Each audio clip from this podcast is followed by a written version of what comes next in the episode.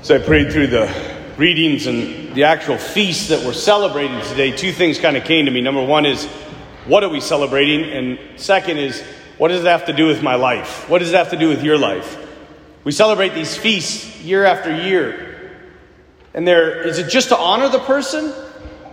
Or is there something deeper there? Now, I presume everybody knows what we're celebrating today. But just to be sure, I won't call on you.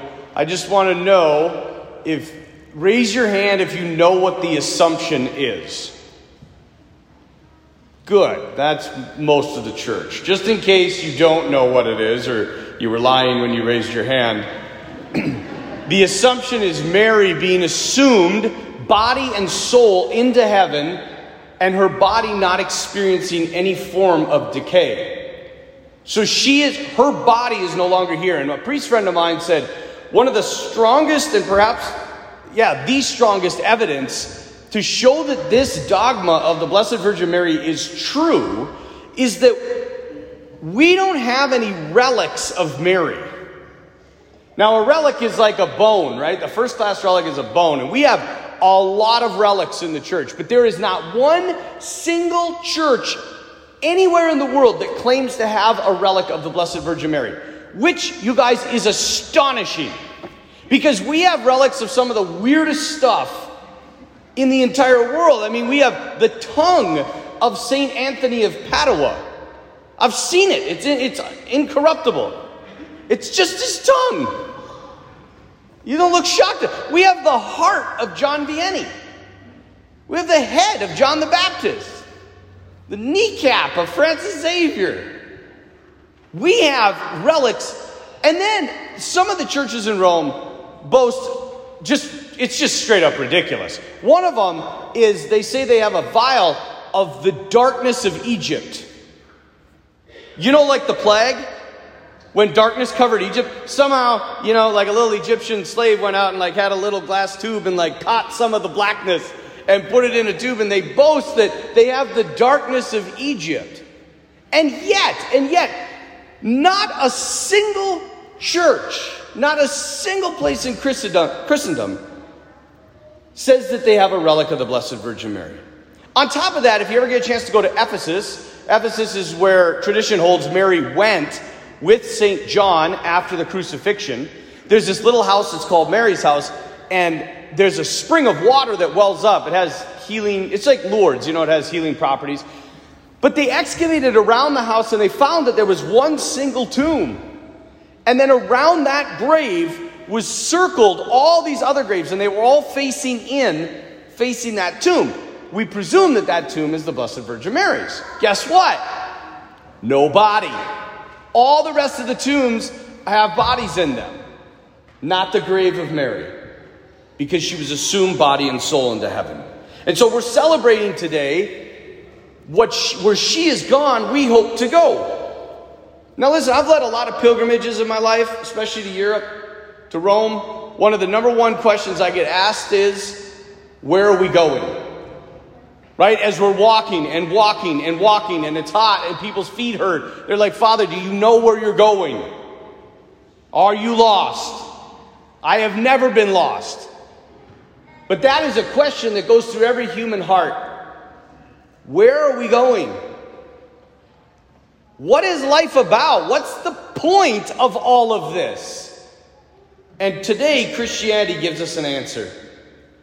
Mary shows us that we're going to be divinized. What does that mean? It means we are going to partake of divine life if we live as she lived. You and I are not mere mortals just doomed to death and decay. C S Lewis wrote about this.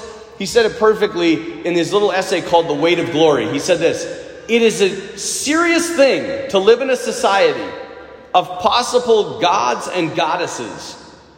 To remember that the dullest, most uninteresting person you can talk to may one day be a creature which, if you saw it now, you would be tempted to worship. I mean, look at who's sitting next to you. You would be, you guys, you would be tempted to worship them when we are divinized.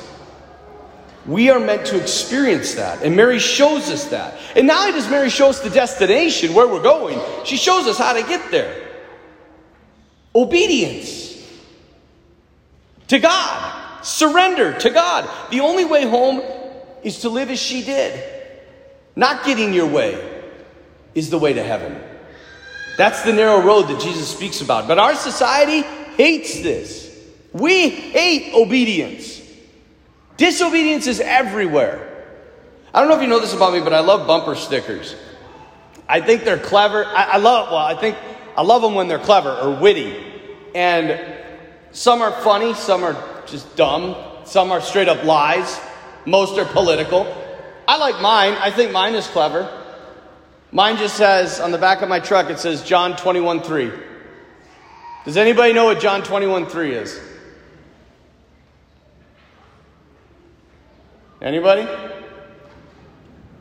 It's not as pious as you think. It's, I'm going fishing.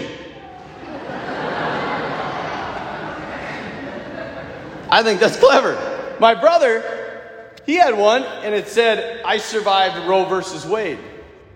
Which I thought was a great bumper sticker, but numerous times him and I would be driving together and somebody would, you know, that, because that, that, in, that whole topic gets people fired up. And so people drive up and like flip us off, which was hilarious because when they actually gave us the finger and saw that there were two priests in the car, they were like terribly ashamed. So, so apparently it's okay to flip off normal people, but not priests. Anyway, the one that I, I want to actually bring up is one I saw, if you can believe it, in Portland, Oregon. Someone once told me that Seattle is where the devil lives and Portland is where he vacations. But that bumper sticker said this: obedient women are never remembered in history. And you can imagine that the woman that had this on her car was probably a raging feminist. And just never, you know, obedience was this thing that, you know, enslaved women. But it doesn't take a genius to figure out that that bumper sticker is ridiculously wrong. The most remembered woman in the history of humanity was obedient. Obedient through her whole life.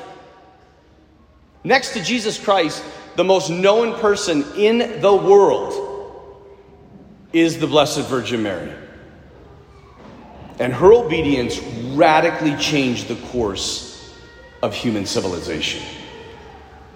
But we hate obedience because obedience forces us to kill our ego, to go against our wants, wishes, and desires. And we live in a feel-good culture.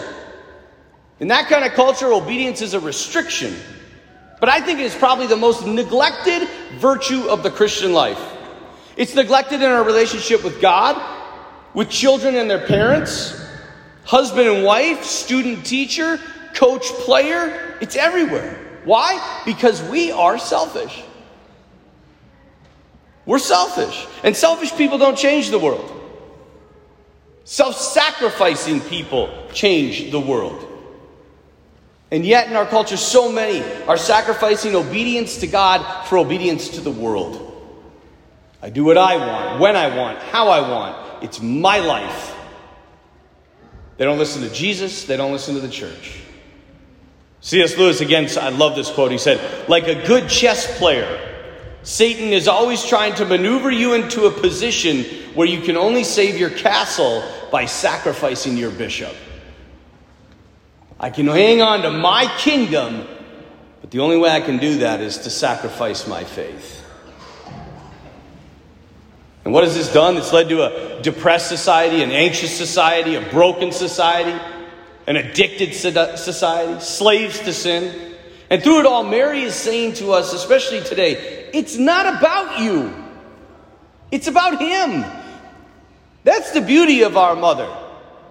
When you look to her, and I don't know how Protestants get this into their head. And so if you want to go out and talk to a Protestant, we do not worship Mary. We love her. We hold her up as the highest and gra- highest honor of our race. She is the quintessential disciple. And how we got into our heads somehow, or they got into their heads that we worship her, is beyond me. We honor her. We love her.